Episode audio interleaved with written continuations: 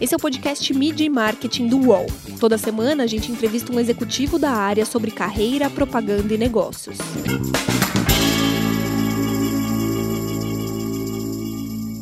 A comunicação pode atuar como uma bússola para o futuro? O digital se tornou o principal ponto de contato das marcas com o consumidor e estamos no momento de inserir novos conhecimentos na comunicação? Meu nome é Renato Pesotti e o episódio de hoje é mais do que especial. Esse é o último encontro do primeiro ano do podcast. Foram 52 ótimos papos até agora, quando a gente falou um pouco de passado, bastante de presente e muito do futuro da publicidade e da comunicação. Para celebrar esse primeiro ano, hoje a gente recebe a Samantha Almeida, que é head do Twitter Next, a área da rede social dedicada ao desenvolvimento de estratégias para marcas. Tudo bem, Samanta? É um prazer te receber aqui. Olá, Renato. Prazer é meu. Muito obrigada pelo convite. Ai, tô super animada, mas também tô um pouquinho nervosa. Aliás, para a gente quebrar um pouco o gelo, eu queria falar sobre o, seu, o começo da sua carreira. Né? Você não é formado em publicidade. Né? Isso mostra já uma mudança significativa na área. Né? Queria que você contasse um pouco de como você chegou num cargo como esse, com essa representatividade dentro de uma empresa, uma empresa global. Hum. Eu, acho, eu acho essa pergunta maravilhosa, porque ela parte de um princípio que é assim, tá, mas que cargo é esse, né? E assim, quem deveria ocupar? Que cursos que deveria fazer? É, eu acho que ela por si só, ela materializa o quanto a gente está vivendo um mundo novo sobre comunicação. Porque a gente fala que as plataformas digitais e a possibilidade de que as pessoas elas digam, elas nos contem sobre aquilo que elas estão vendo, ouvindo, falando, sobre o que interessa, ela diz como a presença da audiência na comunicação, ela impôs uma urgência de que a gente insira novos novos conhecimentos na construção da comunicação, para além dessa é, narrativa acadêmica tradicional, né, da qual a publicidade foi feita e foi construída. E aí, assim, eu fico pensando nisso, eu acho quase óbvio que eu tenha vindo parar no Twitter. Primeiro porque a minha carreira é muito desenhada sobre curadoria, e aí eu acho que eu posso falar um pouco sobre isso, mas é uma vida inteira pensando, acordando e pensando o que é relevante para as pessoas. É, eu já fui, é, é, já construí produto, então, com o produto ali, né, do lado, pensando como é que eu posso ser útil para as pessoas fisicamente. Depois eu fui para a área de comunicação, PR, construção de marketing, pensando de novo como é que eu posso contar para as pessoas como é que aquilo que foi construído é importante para elas, ou pode ser importante na jornada delas. Depois, tendo uma produtora, materializando em produtos audiovisuais a, o produto e a construção daquela história, e depois durante muito tempo fazendo essas pontes entre, né, sendo mesmo quanto marca, mesmo quanto é, agência, mas fazendo pontes entre é, coisas e vidas e possibilidades da sociedade e levando isso, essa, essa, essas vozes da sociedade para dentro de lugares onde eu estava inserida. Então, para mim, me parece meio óbvio, porque aonde mais estaria alguém que está de olho nesse pulso da sociedade que não dentro de uma plataforma de conversas. Então, acho que como é que a gente chega a esse lugar, principalmente é focando naquilo que importa e não nas cadeiras, querendo, buscando, sendo curiosa, sendo é, inconformada, mas muito mais inconformado com o mundo ao redor do que com a cadeira. E aí além disso, é um pouco de um pouco de fé, um pouco de acesso, um pouco de estrada, e aí o resto a gente vai contando ao longo da conversa. Você falou um pouco da plataforma de conversas, né? Como que o Twitter hoje pode ajudar marcas e empresas a ampliar a proximidade das pessoas, né? Como que o Twitter hoje pode ajudar a construir um futuro melhor? A primeira coisa que você tem que saber é que é, abre agora, né? E esse é sempre um exercício que eu, que eu proponho, que é abrir agora a, o seu Twitter, a sua página, para que você consiga entender quais que são os principais interesses do, do universo que está ao seu redor. Eu acho que é esse potencial de curadoria, essa capacidade de fazer essa, essa curadoria tão assertiva, esse processo de escutativa tão assertiva, é algo muito muito novo e muito único. Eu acho que a gente nunca viveu tempos onde escutar e entender sobre o que se está escutando é tão fundamental. O Twitter é uma plataforma onde os interesses das pessoas são aquilo que há de mais relevante, de mais importante. Nós estamos falando sobre a economia da atenção, aonde muitas muitas coisas acontecem ao mesmo tempo e esse tempo é o agora, né? A, urgência se impõe. Então, é, é um lugar onde tem essa imensa responsabilidade de apresentar o que é urgente, a gente também precisa e acho que cada vez essa essa responsabilidade se torna maior é entender o que fazer com essas urgências, como é que a gente atende essas urgências, como é que a gente constrói ponte entre essas urgências, como é que a gente traduz essas urgências. Eu acho o Twitter uma grande plataforma de tradução, uma tradução dessa nossa realidade que muitas vezes parece tem tantas coisas acontecendo, ela é tão barulhenta, ela é tão pulsante. É, eu acho uma grande bússola. Eu acho que a gente, no momento do mundo onde tantas coisas acontecem, é importante a gente ter bússolas. Uh, o Twitter funciona muito como isso, para a gente ter bússolas sobre quais são as conversas essencialmente importantes para as pessoas e, a partir disso, entender quais são os próximos passos. E aí, sobre o que a gente fala de construir né, um, mundo, um mundo e um futuro melhor acho que é importante a gente entender que essa, o mundo e um futuro melhor é uma perspectiva. Para cada grupo, para cada núcleo, esse mundo e o futuro melhor vai se desdobrar de muitas formas. É urgente que a gente se entenda enquanto coletivo. E o que é o mundo e um futuro melhor enquanto coletivo? Essa é a pergunta aberta desse momento. E essa pergunta a gente vai ter que aprender a respondê-la junto. Você disse que o mundo está muito urgente, né? E a gente tem um mundo diferente, na verdade, entre este episódio com o primeiro do podcast, ano passado. O marketing estava muito burocrático, e isso tem mudado? A pandemia fez acelerar isso também? Eu acho, é, é muito, é muito interessante a gente pensar que se o marketing estava muito, é, que o marketing estava muito burocrático. Na verdade, eu acho que há muito tempo a gente lida com as questões que já estavam impostas na sociedade. Né? Há muito tempo, e os grupos, especialmente os grupos ditos minorizados, eles lidam com esse impacto, essa agressividade que se impôs na sociedade, para a sociedade como um todo durante a pandemia, os grupos já lidam com essa realidade há muito tempo. Eu acho que, de certa forma, durante a pandemia, se descortinou uma realidade muito agressiva, uma diferença social muito gritante, demandas ficaram muito, muito mais evidentes e a nossa sensação, eu acho que essa sensação de é, de abandono coletivo, ela se transformou numa sensação mais, mais pulsante. Eu acho que é nesse momento onde a comunicação ela se torna tão relevante, né? Acho que a gente tem uma responsabilidade cada vez maior, porque se antes a gente falava de que a comunicação, a publicidade, ela trazia produto e serviço, acho que cada vez mais a publicidade, a comunicação, ela também tem a, a funcionalidade de ser bússola dessa construção desse futuro que a gente vinha, vinha falando nessa na pergunta anterior.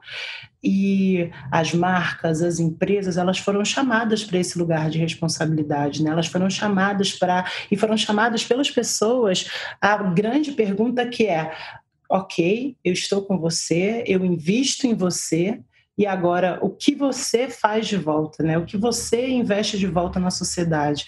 E essa pergunta é o que faz o marketing se tornar essa menos burocrático, porque de repente a gente não precisa lidar com as perguntas que a gente tinha anteriormente, né? Que era só como é que eu distribuo, como é que eu entrego, como é que eu faço um produto adequado, como é que eu faço um preço adequado, que lugar eu tenho que estar, mas como é que eu dou para o meu produto e meu serviço uma funcionalidade do intangível a funcionalidade que não está só naquilo que eu posso medir, mas é aquilo que as pessoas sentem em relação a isso. E por isso eu volto a dizer da importância de plataforma de plataformas como o Twitter, que são essa bússola, que são esses lugares onde as pessoas estão lá puramente pelos seus interesses.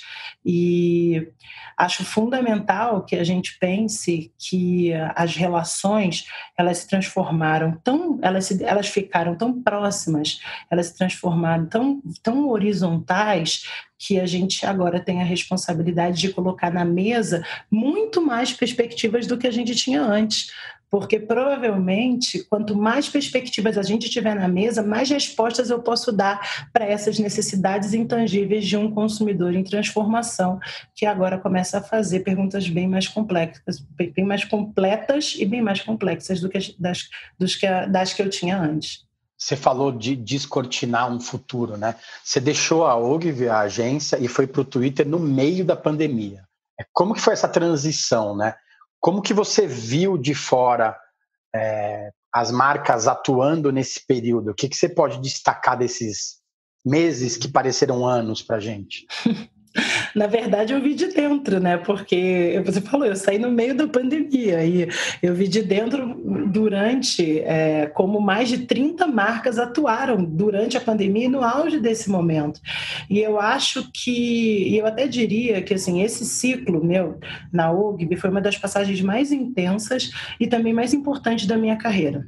É, foi uma, um, uma época com um time de quase 60 pessoas, construindo plataformas de comunicação digital para as maiores marcas do Brasil, em um momento onde muitas dessas marcas optaram por transformar nos seus canais de comunicação digitais nos seus principais pontos de contato com o consumidor. Então, foi um momento onde ficou muito evidente da potência do que estava sendo construído ali por aquele time, né? da, da relevância do que antes. Eu brinco que quando a gente, quando a gente, quando eu comecei a carreira dentro dos ambientes digitais, falava muito que é a rede social, é, um, é, é o complemento da comunicação. E durante esse momento tão importante para a humanidade, as conexões digitais se transformaram se transformaram muitas vezes no principal ponto de conexão das marcas com os seus consumidores. Eu acho, sabe, é, Renato, que é muito importante que uma liderança ela enxergue quando algo está tão pronto que ela pode andar sem você. Então, eu acho que pessoalmente foi muito sobre isso. Quando eu olhei para esse momento e pensei, eu estou pronta para ir buscar novos espaços, porque esse lugar está pronto. E de um momento mais amplo, foi o momento onde eu pensei aonde eu, aonde eu quero projetar, né? aonde, eu, aonde eu quero estar nos próximos tempos, que é no pulso dessas conversas. Quando eu digo que nunca foi tão importante que a gente é, ouça o que as pessoas estão dizendo, né? as conversas ativas e que a gente pense nessa curadoria como ponto de partida para a comunicação, não é uma teoria, não. Eu movimentei a minha carreira, movimentei a minha história de carreira para essa direção, porque eu vejo cada vez mais fundamental que a gente é, consiga se aproximar desse de, de, se aproximar dessa base, se aproximar das pessoas, estar tá dos interesses, descortinar, des desmistificar, tirar os estereótipos de que as pessoas são movidas ou só por faixas etárias, ou por identidades, ou por classes sociais, mas ampliar os grupos e entender que as pessoas elas são movidas por interesses, por paixões, por sonhos, que elas são agrupadas de maneiras que muitas vezes elas não são óbvias essa não obviedade foi o que me fez movimentar no meio da pandemia, porque se tem uma coisa, né, que a gente não esperava era viver um momento como esse. E eu acho de verdade que o que a vida pede da gente para toda transição é coragem. E se existia um momento mais inesperado para o mundo foi esse. É, e eu decidi me já que temos, já, já, já que a vida nos pede mudança, que elas venham de maneira cavalar e que a gente se, se arrisque, né? Acho que. E, uma, e só para complementar, eu acho que uma das grandes, talvez, se a gente possa entender assim, uma das grandes lições que a gente trouxe, que, que, que esse momento trouxe, é que nada é menor cada movimento importa, cada escolha importa, cada movimento de marca importa, mesmo que se, até os movimentos de não se comunicar importam. É engraçado porque muitas marcas optaram em não continuar a conversa, né? Optaram em parar as suas comunicações de várias plataformas, comunicações globais, tirar o out of home e até isso por si só é uma comunicação. Acho que não, ficou muito evidente de que é, qual, todos os movimentos são identificados como movimento até estar parado. E isso acho que é uma lição que a gente leva de que a gente precisa ter em cada passo uma grande consciência, porque constrói ou desconstrói qualquer passo no meio do caminho. A publicidade mudou muito nesses últimos anos. Ela deixou de ser impositiva para se tornar um diálogo, né? de onde você está hoje. É, a verdade se tornou muito mais importante neste momento, né? É, com isso, a propaganda perdeu um pouco do charme ou você acha que tudo tudo está em uma constante mudança e a gente que às vezes não não está tão rápido quanto as, quanto as mudanças acontecem. Quando eu fico pensando que tem essa nostalgia em relação ao que era publicidade, que por, não me atinge, porque talvez eu não seja uma, publicidade, uma publicitária clássica, pode ser. Eu sempre achei a verdade divertida e interessante, porque eu sou apaixonada pelas pessoas e as pessoas são movidas à verdade.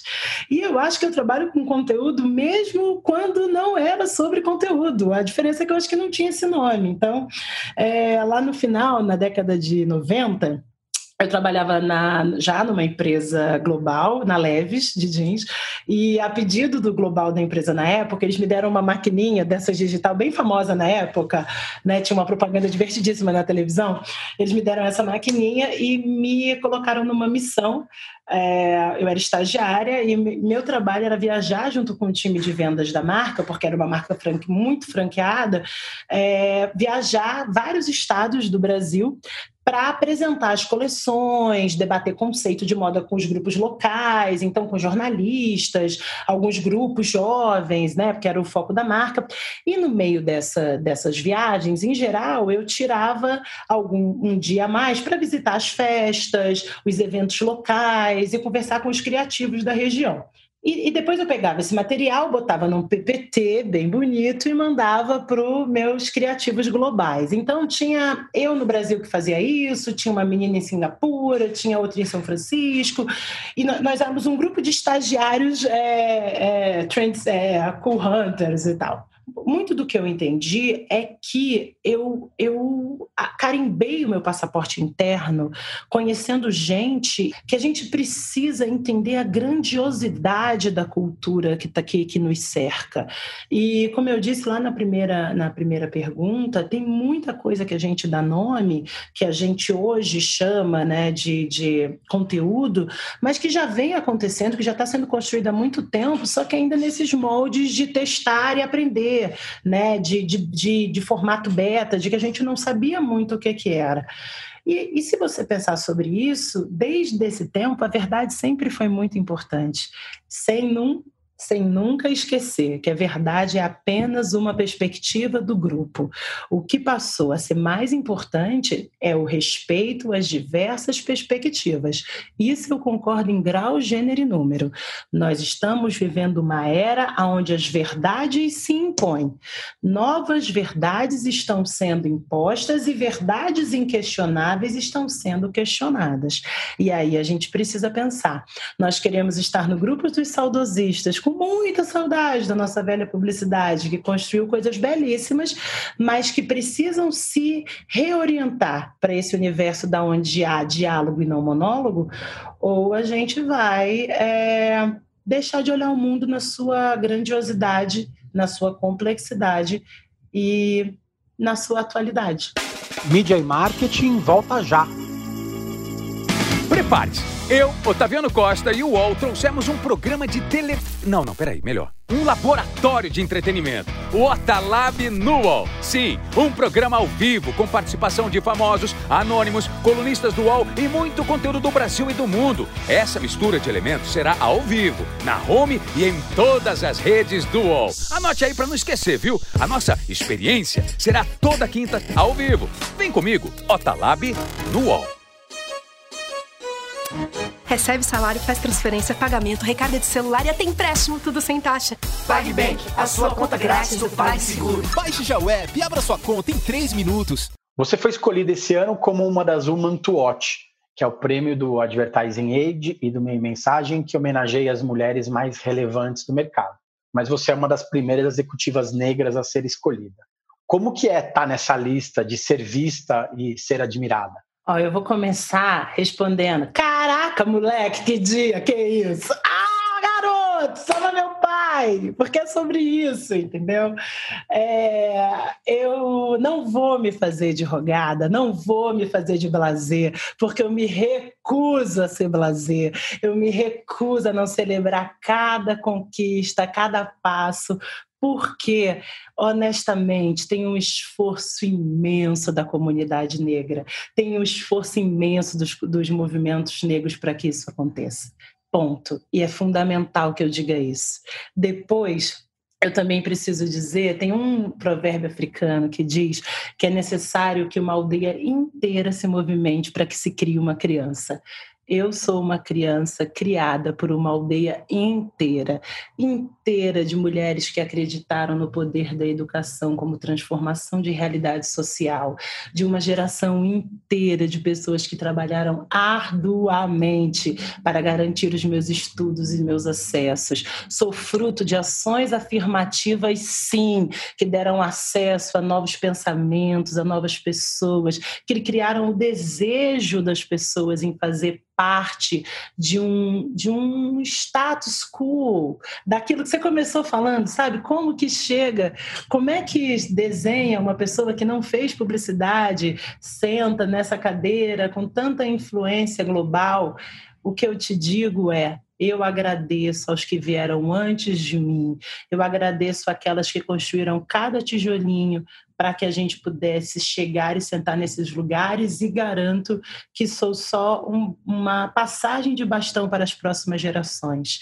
Ser uma Woman to Watch, ela é muito mais representativa para as novas gerações que podem ter um espaço para qual olhar alguém para qual olhar, mas quero deixar muito claro de que esse lugar ele só existe, ele só é possível porque ele foi construído por muitas pessoas.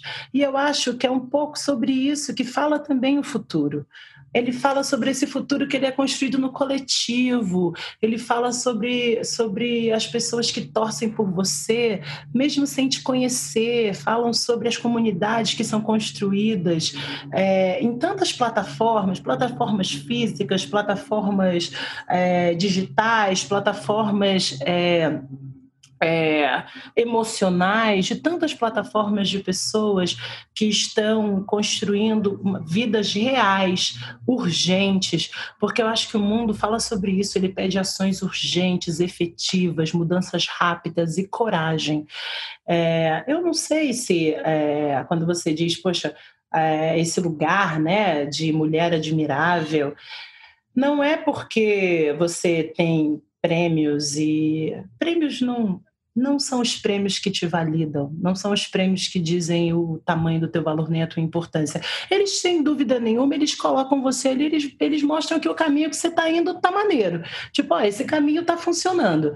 Mas o que me, o que me, me aponta principalmente que está tá fazendo sentido a minha história são os vários, os muitos é, inbox que eu recebo de jovens, meninas e meninos pretos periféricos e brancos e não periféricos, dizendo: eu acho que a comunicação pode sim construir um futuro melhor, eu acredito sim que as plataformas digitais são lugar onde a gente pode juntar as comunidades para apresentar o meu trabalho, eu, eu, eu consegui apresentar e realizar projetos através da potência do universo do digital, é isso que me interessa. É isso que me é isso que me, me dá um, uma sensação de que aos quase 40 anos, eu faço esse ano, essa carreira faz sentido. Então, é, eu fico pensando se esse, é esse ponto, é esse mundo que eu quero fazer parte.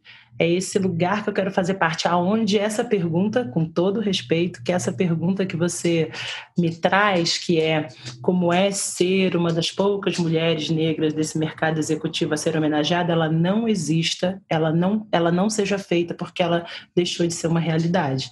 Então é sobre isso, porque eu conheço pelo menos uma, várias mãos preenchidas de mulheres negras jovens que estão se formando grandes executivas negras que vão poder ocupar esse lugar depois de mim.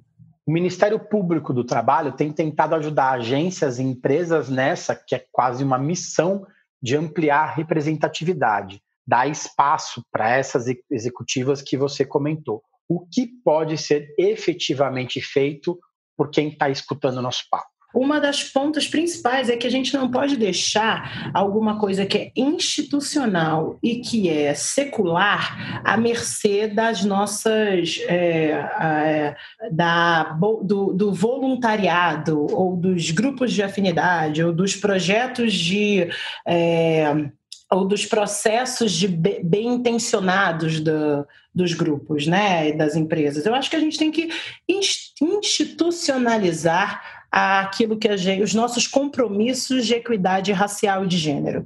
Então, o que o Ministério Público do Trabalho faz é que ele traz essas ferramentas, esses caminhos, né? Ela traz processo, porque tudo que a gente não cria um processo, não cria uma agenda, não cria um período de concretização, não cria métricas, a gente precisa trazer métricas, metodologia para transformação ser efetiva.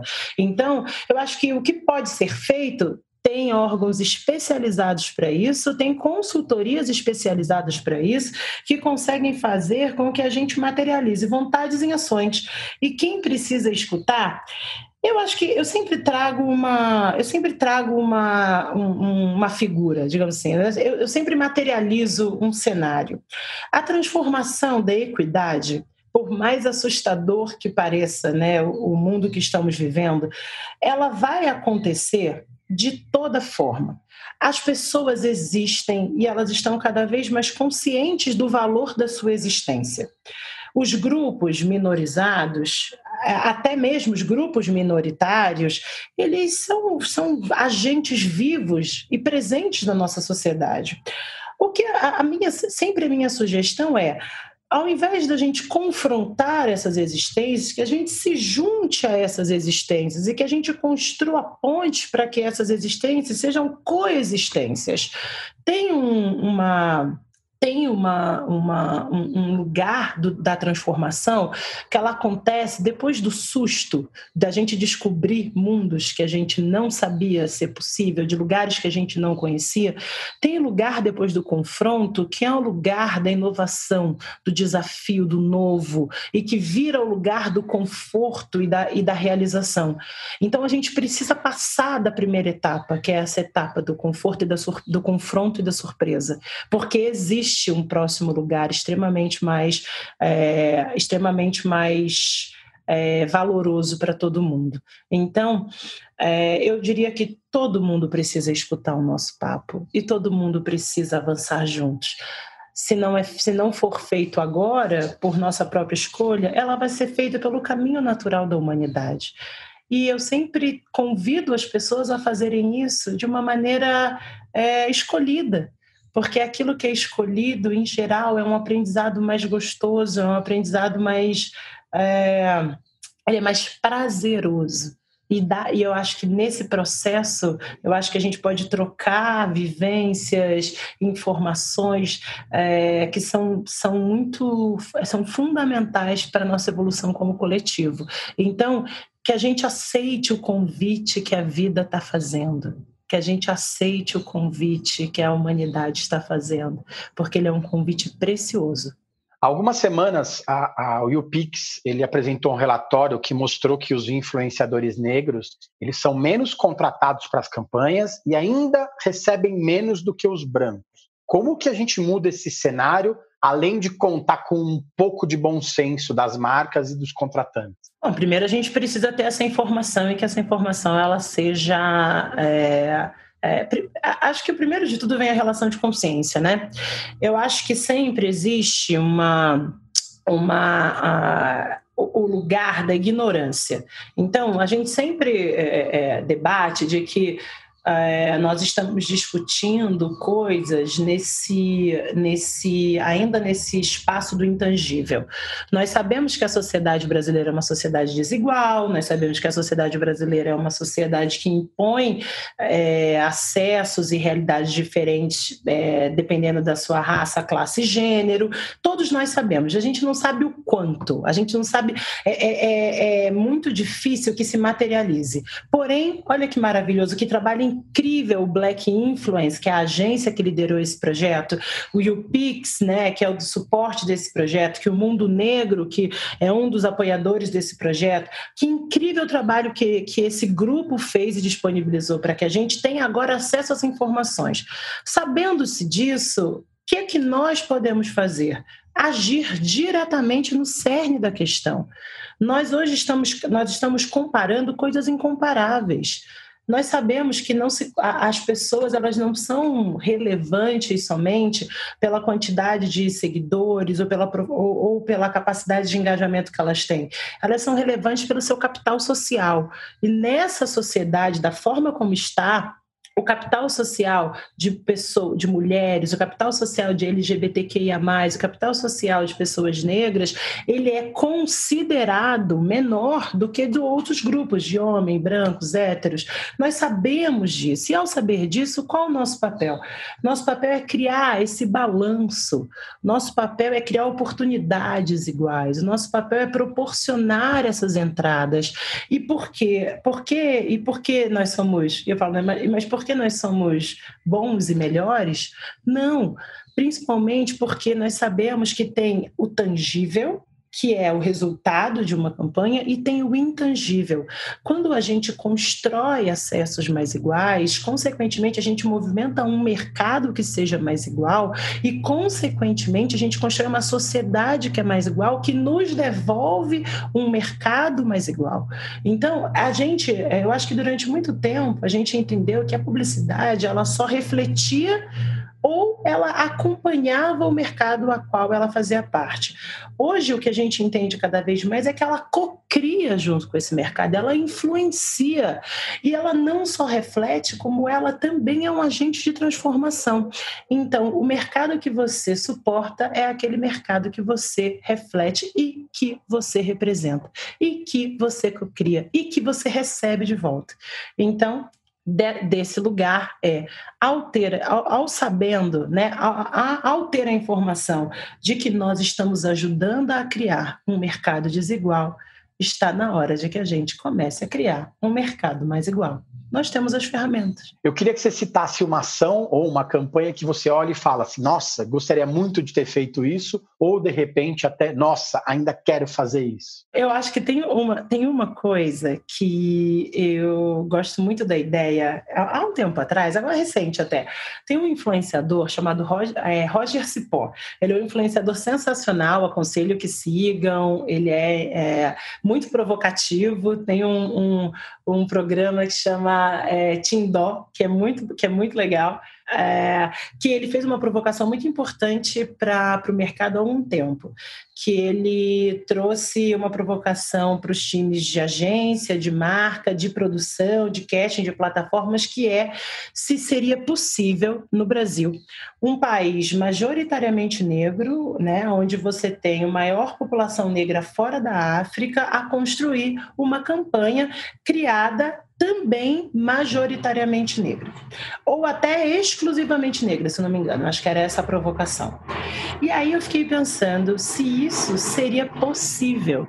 É engraçado porque isso nos traz uma realidade, porque aí as pessoas falam: ah, Samanta, a gente não está falando de colaboração, então também não é falta de colaboração uma campanha 100% negra?